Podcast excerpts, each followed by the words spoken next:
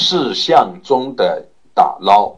修行到了一定的阶段，在日用当中要时时保持觉照，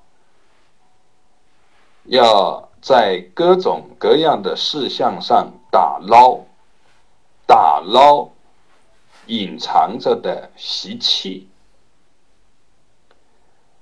在修定的时候，在专门盘腿打坐或者诵经讲法的时候，哎，会有一个相对稳定的状态在。但是下了座，在平时的柴米盐油酱醋茶的这些事项当中，在行进的时候，脚跟能不能都立得住？这个是。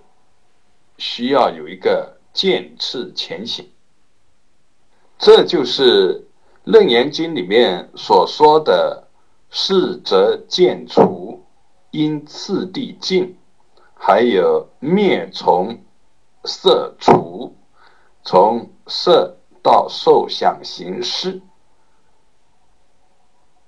也就是说，在一定的。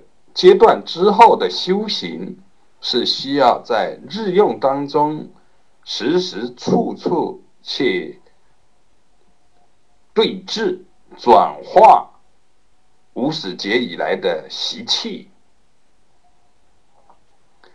现行和习气两个维度，现行加以分别就可以把它给收拾住，但是习气。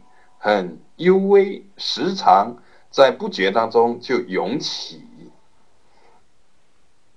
而实际上，习气只要涌起，它就是现行；现行呢，就是习气；习气就是现行。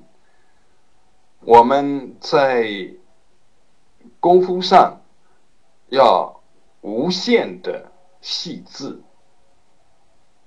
要密不透风，这个呢就不能仅仅是在坐上，在修订，在专门做功课的时候才用功，而是在日常生活工作当中的各种事项当中进行把握，进行转化。安住、拢住、绝照、消解，